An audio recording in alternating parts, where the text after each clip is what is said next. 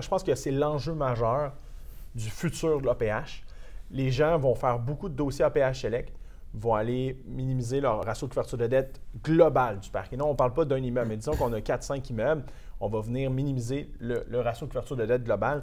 Et ça, la CHL n'aime pas ça, les prêteurs n'aiment pas ça, il n'y a personne qui aime ça.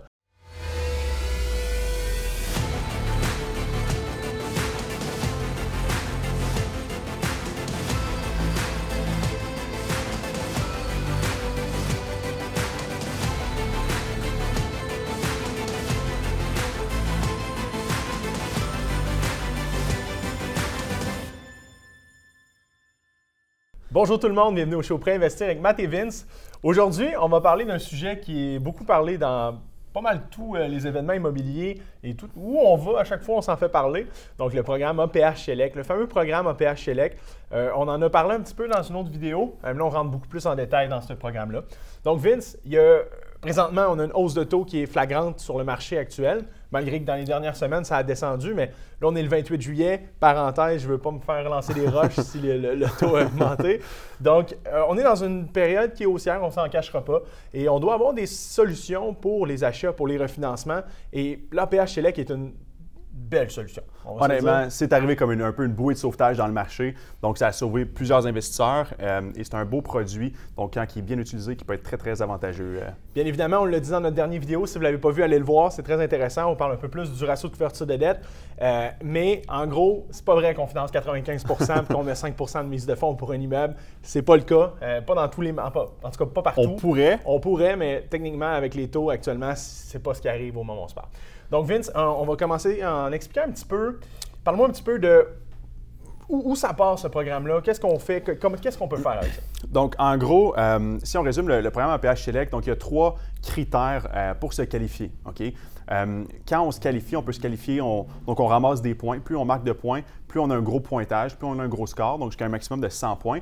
Et meilleur on score, plus on a des paramètres de financement qui peuvent être intéressants. Donc, être intéressants. donc on va avoir des ratios prévaleurs qui sont plus élevés, des ratios de couverture de la dette qui sont moins élevés.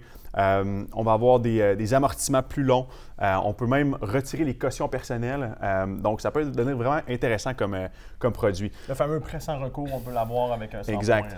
Exact, tout à fait. Donc, et ce programme-là se classe selon deux types d'immeubles. Donc, il y a premièrement les immeubles qui sont existants, donc des immeubles donc, que vous avez tout ça. Donc, et les immeubles neufs. Les immeubles neufs, c'est qui a été construit il y a moins de 12 moins mois. 12 mois. C'est important.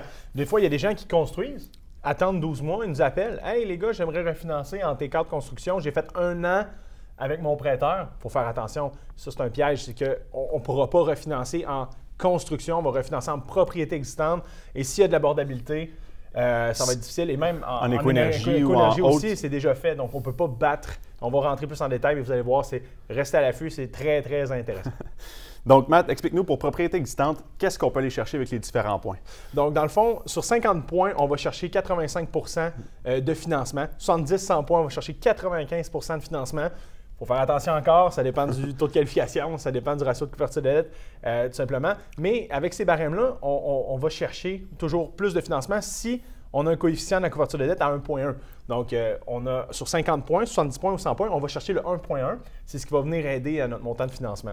Bien évidemment, la fameuse amortissement, donc on le sait en SCHL standard, dans les programmes standards, on pouvait aller au maximum 40 ans quand l'immeuble était très récent aux constructions neuves. Maintenant, on peut aller chercher du 40 ans sur 50 points, du 45 ans sur 70 points et du 50 ans sur le 100 points. Donc, ça vient énormément aider euh, la transaction. Par contre, il faut faire attention à ce point-là sur 50 ans. Donc, il faut quand même respecter la durée de vie utile dans votre rapport d'évaluation. Il y a du monde qui vient nous voir avec des immeubles qui sont plus ou moins bien entretenus qui veulent aller voir le 50 ans et que leur rapport est inscrit une durée de vie utile de 40 ans, par exemple, ben, on ne pourra pas aller chercher. Le rapport. Exact. Donc, on doit, si par exemple il est de 50 ans, on peut aller à 50 ans. Euh, donc, il faut, que la durée de vie utile dans le rapport soit égale à l'amortissement qu'on va aller chercher. Exact. 50 points, 70 points avec recours, 100 points sans recours. C'est très intéressant, donc euh, ça peut être intéressant. Et la prime SCHL qui est, oh mon Dieu, moins chère. Donc, on a RBR euh, atteint, dans le fond, si, on va parler de ça un peu plus tard dans la construction, mais c'est 2,25 sur le 50 points 1,75 sur 70 points et 1% sur le 100 points. Ça fait une bonne différence. C'est énorme. Par exemple, euh, si on va par exemple sur 40 ans dans du existant régulier avec le programme standard de la SCHL, c'est 5,25. Donc imaginez si on marque, mettons, 100 euh, points et c'est 1% au lieu de 5,25, on sauve 4,25. Donc euh, c'est 42 000 par tranche de million. Donc c'est énorme ce qu'on peut aller sauver. Vince, parle-moi un petit peu maintenant des propriétés de construction neuve. Donc, au niveau de la construction neuve, ça ressemble quand même, euh, sauf que à 50, 70 et 100 points, on peut atteindre 95% euh, ratio pré-valeur. Notre ratio de couverture de la dette est aussi 1.1 et on peut aussi aller donc 40, 45 et 50 ans. Euh, dépendamment du nombre de points qu'on marque. Donc, 50 points, 40 ans, 70 points, 45 ans, 100 points, 50 ans. Et, parle-moi du RBR non atteint aussi, ça peut être intéressant. Les, les primes SCHL sont exactement la même chose. Euh, plus on va chercher un amortissement qui est long aussi, il ne va pas avoir de surprime sur les primes SCHL. Et quelque chose qui est très, très intéressant euh, qu'on peut utiliser, donc qui existe aussi dans le programme standard de la SCHL, mais qui aussi en APHLX, c'est qu'on peut avoir, si notre, notre revenu brut n'est pas atteint. Donc, par exemple, si on veut débourser le prêt, mais qu'on n'a pas loué 100% de nos loyers, c'est possible. Euh, donc, si par exemple on finit la construction, on passe notre 35 jours euh, d'hypothèque légale que soit les, banques veulent, euh, veulent, passer, mais que par exemple il nous reste quatre logements à louer, bien, on peut quand même faire débourser le prêt. Ça a été un enjeu dans des gros dossiers qu'on fait présentement, des 60 logements où l'absorption est un peu plus longue. Et on le sait, les taux d'intérêt fluctuent tellement que l'important c'est de débourser le plus rapidement possible notre prêt. Il y a certains stratégies qui peuvent être utilisées pour débourser avant. Mais bref, somme toute, règle générale, pour monsieur, madame, tout le monde, euh, on a des stratégies où on va chercher un RBR qui est non atteint, payer une petite surprime, que la prime est déjà pas coûteuse, et être en mesure de pouvoir débourser notre prêt en date de, de, suite après avoir fini notre 35 jours. C'est très intéressant. Parce que la, la, la, SCHL, le programme standard, c'est, 0.75 généralement qu'il faut euh, de prime de plus pour pouvoir le, débourser. Avec APH, c'est seulement 0.25. Euh, donc déjà que la prime n'est pas coûteuse, un 0.25 de plus, on débourse tout de suite. C'est très avantageux. Très avantageux. Vince, parle-moi des loyers abordables. Ça, on se fait poser cette question-là à tous les jours. Donc, euh, parle-moi un petit peu, peut donner un peu des exemples dans les secteurs et ça. Donc, le, logement abordable, pour faire bien attention, c'est vraiment euh, selon les secteurs. OK? Donc, euh, c'est un loyer moyen qu'on doit respecter. Donc, pour se qualifier, il faut que nos loyers soient en dessous de ce loyer moyen-là. Et ça va vraiment changer selon la municipalité. Donc, par exemple, à Montréal, à l'heure actuelle, c'est 1090. Québec, par exemple, c'est 1027. Si on va plus vers Gatineau, c'est 1220. Laval, c'est 1220 par mois. Euh, il y a des marchés comme Sherbrooke, c'est 815, euh, Saint-Hyacinthe, 673. Donc, vous voyez que ça varie quand même pas mal. Et si on n'est pas capable de se classer selon les, villes, parce qu'il n'y a quand même pas énormément de villes, il y aura probablement une quinzaine euh, qui sont dans la, liste de la SCHL, bien, on va se classer dans hors RMR. Donc, et c'est 900 par mois. Par exemple, donc, donc des localités comme La Chute, comme Salaberry de Valleyfield, des choses comme ça ne vont pas se qualifier dans rien. donc, on va aller chercher à 900 donc hors RMR. Il faut faire très attention. Donc, à la SCHL, c'est vraiment, ils ont vraiment certaines villes qui ont déjà classifié. Donc, euh, par exemple, une ville comme Saint-Lin va se référer à Montréal, donc à 1090, mais Sainte-Sophie, qui est juste à côté, ça va être 900. Donc, c'est super important de bien savoir où on s'enligne avec l'abordabilité. C'est important, appelez-nous, on, en fait tellement qu'on le sait au détour avec les souscripteurs il nous en informe euh, et il y a un changement qui va arriver aussi prochainement qu'on va pouvoir divulguer aux gens euh, à ce moment-là. Donc, l'abordabilité, comment ça fonctionne? C'est qu'il faut désigner un certain nombre de logements abordables. Donc, il faut que ce soit sous euh, ce loyer-là. Si on ne on, peut pas se classifier, c'est possible de descendre certains loyers à ces, ces montants maximum-là pour aller se classer en APH. Donc, des fois, ça peut être avantageux de descendre un petit peu tes loyers pour aller chercher vraiment beaucoup plus de financement. Donc, on le fait dans certains cas. Euh, donc, il faut vraiment euh, faut vraiment qu'on ne dépasse pas, dans le fond, ce, loyer-là. Euh, ce qui est bien important de comprendre, c'est que les immeubles, les logements qu'on désigne abordables, on ne peut pas les augmenter comme on veut. Hein. Faut, c'est au maximum que le TAL recommande. Donc, à peu près 2% par année pendant 10 ans. Donc, c'est un engagement qu'on prend avec la SCHL et qu'il faut respecter. Il y a des vérifications annuelles qui sont effectuées selon les prêteurs, qui très, important d'être transparent et de, respecter aussi cet engagement-là. Donc, euh, sinon, un défaut pourrait avoir lieu à la SCHL et ça, on ne veut pas ça. Exact. Donc, chaque année, il faut envoyer notre rent roll euh, aux prêteurs avec les inclusions, avec les loyers qu'on a et il ne faut pas dépasser cette augmentation-là. Quelque chose de bien important à comprendre, c'est que si, par exemple, vous désignez un logement, par exemple, à 800 à Montréal, comme abordable, on peut aller à 1090. Donc, techniquement, vous ne pouvez pas augmenter comme vous voulez jusqu'à 1090. C'est à partir du moment que vous financez l'immeuble et que vous le désignez abordable qu'on augmente de 2 Exact. Euh, et non, on ne peut pas Souvent, les gens rattraper le disent, marché. On va, ah, j'ai né un 800, il reste du jus, on va, aller, on, va, on va le louer, on va le mettre abordable, on va le rénover, on va le monter à 1090. Ça marche pas comme ça. Là. ça marche pas. Deuxième chose qu'on s'est demandé beaucoup, si un locataire quitte, qu'est-ce qui se passe? Ben, il faut quand même le respecter, c'est 2 Vous ne pouvez pas rattraper le marché euh, comme vous voulez avec ça. Est-ce que les inclusions doivent être aussi respectées? ça? Euh, même chose, donc, c'est eux ce qu'ils désignent, c'est vraiment l'abordabilité. Donc, ils veulent que le logement soit de, mettons, 1090 à Montréal, peu importe les inclusions. Donc, euh, si, si qu'il soit chauffé ou non chauffé, qu'il y a un stationnement Internet, c'est 1090 maximum. Euh, et on ne peut pas faire non plus des annexes pour essayer de cacher ça, des choses comme ça. Il ne faut vraiment pas faire ça. C'est jamais bon parce Euh, que la journée où ça va arriver, vous allez être barré ou vous allez avoir des, des soucis avec la SCHL. Et quand vous êtes en croissance, la SCHL est un outil, est un, un enjeu majeur, un point majeur pour les investisseurs, surtout en construction. Ça, c'est important de ne pas jouer sur la ligne. Exact. Euh, un autre point qui était in- intéressant de- avec l'abordabilité, c'est que ça ne prend pas en compte la grandeur des unités. Donc, on peut avoir des 1,5, euh, des 2,5 ou un 6,5. Ça va être 1090 à Montréal. Il n'y a pas de différence pour la SCHL. Donc, c'est vraiment. euh, donc, souvent, ce qu'on voit, c'est les investisseurs, ils vont aller désigner des, des- des- des plus petits ou des unités qui sont un petit peu plus difficiles à louer, qui vont les rendre abordables. Ça peut être une stratégie. puis ça respecte un peu la mission de la SHL qui est de de- loger les Canadiens. Et dans, dans le, coin, dans, le point important à savoir, c'est que ben, si euh, le ménage de deux personnes habite un 4,5, ont beaucoup plus de pouvoir de payer Exact. le loyer qu'un père monoparental seul qui loue un 2,5 ou un, un, euh, un 2,5 ou un 3,5. Donc, la SHL ne fait pas la différence entre ça. Euh, ils trouvent ça important d'aller chercher des ménages plus petits et de les aider à travers tout ça. Exact. Donc, le, le plus grand besoin au Québec, c'est vraiment pour les plus petits, pour les ménages qui sont seuls. Donc, c'est vraiment la mission de la SHL et ça répond bien euh, à cette mission-là. Donc, euh, ça. Maintenant, pour l'éco-énergie, parce que là, ben, Vince, tu en as parlé un petit peu, l'abordabilité. Peux-tu expliquer un petit peu combien de pourcentage de logements abordables on doit mettre? Exact. Donc, pour scorer les points en abordabilité, euh, pour le, si on parle de existant, donc pour les immeubles qui existent de- ou construction de plus de 12 mois, euh, pour scorer 50 points, faut mettre 40% des logements abordables. Euh, pour 70 points, c'est 60% et 100 points, c'est euh, 80. 80 excuse-moi. Euh, ce qui est bien important de comprendre, c'est que si, par exemple, euh, ça vous donne, euh, vous faites le calcul, ça vous donne 6,2 logements, OK? Ben, il faut arrondir au supérieur. Donc, ça va Alors, donner 7 logements euh, qu'il faut mettre abordables et non 6. Donc, il faut tout le temps à- arrondir à la hausse. Si on va plus du côté construction neuve, c'est vraiment différent des barèmes. Euh, donc, c'est 10 euh, de logements abordables pour 50 points, 15 pour 70 points et 25 pour 100 points. Donc, c'est beaucoup moins parce que c'est sûr qu'en neuf, les logements euh, sont plus chers. Donc, ça, ça, ça tuerait un peu la rentabilité économique de, l'immeuble. Donc, on a besoin de désigner moins de logements euh, abordables dans, cette, dans, les constructions neuves. Exact.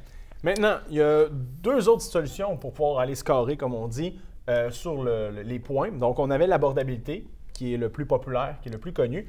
Il ne faut pas oublier une chose, l'efficacité énergétique peut être quelque chose de très important à aller scorer, surtout quand on est un constructeur et qu'on construit. Et même des fois, j'ai des constructeurs qui me disent, Matt, ce que je construis est déjà Exact. en efficacité. Donc, ce qu'on a besoin, c'est d'avoir un bon ingénieur qui connaît bien, qui connaît bien la, la- la situation avec la SCHL, connaît bien le, marché actuel dans lequel on est avec l'APH et de pouvoir désigner à savoir qu'est-ce qui rend en efficacité, qu'est-ce qui est efficace énergétiquement ou non, et de, de pouvoir aller scorer. Donc, pour aller scorer un 30 points, on a besoin de 20% Pour scorer un 50 points, on a besoin de 25% et pour scorer un 100 points, on a besoin de 40 donc, c'est- important de, de le savoir parce qu'on peut jumeler les deux ensemble. On peut aller chercher de l'abordabilité et de l'efficacité énergétique pour faire un 100 points ou un 70 points qui peut être intéressant. Exact. Et c'est bien important de comprendre, en construction neuve, c'est au-dessus du code. Donc, il faut battre le code du bâtiment d'un certain pourcentage.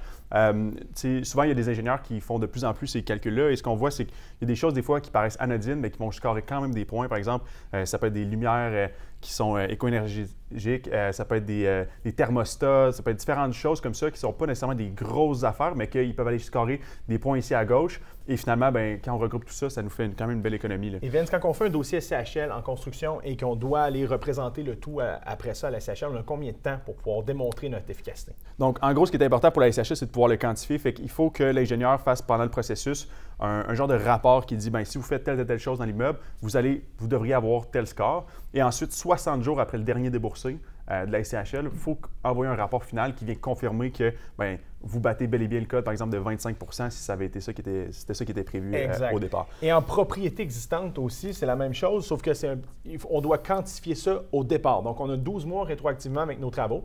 Donc, si on a, je donne un exemple, un 12 mois euh, qu'on va dire, on fait un rapport d'ingénieur qui mentionne qu'on a telle efficacité énergétique et qu'on fait nos, changements, eh bien, on va être capable de démontrer avant et après qu'on a amélioré le tout.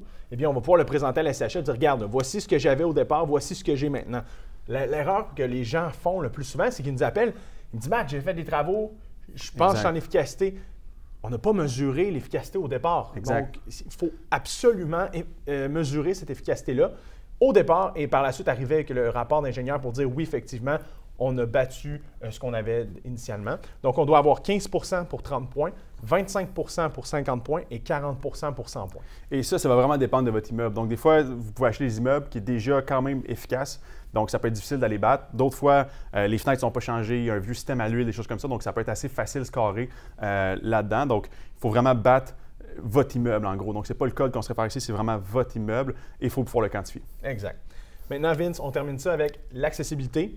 Donc, explique-moi un petit peu où on va chercher ces points-là. Je pense que l'important, c'est d'aller chercher un architecte au départ. Exact. De, le plus tôt possible de mettre votre courtier hypothécaire, votre ingénieur, votre architecte ensemble et de parler de ce programme-là. Si votre objectif est bien sûr de faire le programme APH, c'est bien de parler de ce programme-là et qu'il puisse travailler tout le monde en amont pour pouvoir déterminer à ce moment-là, qu'est-ce qu'on va scorer, si on va scorer l'efficacité, tout ça, mais l'accessibilité, c'est avec votre architecte au départ qu'on doit vérifier ça. Parce que c'est un petit peu plus difficile, tu sais, ça veut dire que souvent, il faut mettre des rampes, il faut que, par exemple, les portes soient plus larges pour laisser passer une, chaise roulante.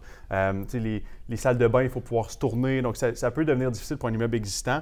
Euh, pour un immeuble neuf, il faut vraiment le faire, c'est vraiment de la conception au départ, et souvent, ça peut être un petit peu plus cher euh, par expérience, ce qu'on a vu dernièrement, donc donc, euh, référez-vous vraiment à un architecte pour, euh, pour l'accessibilité.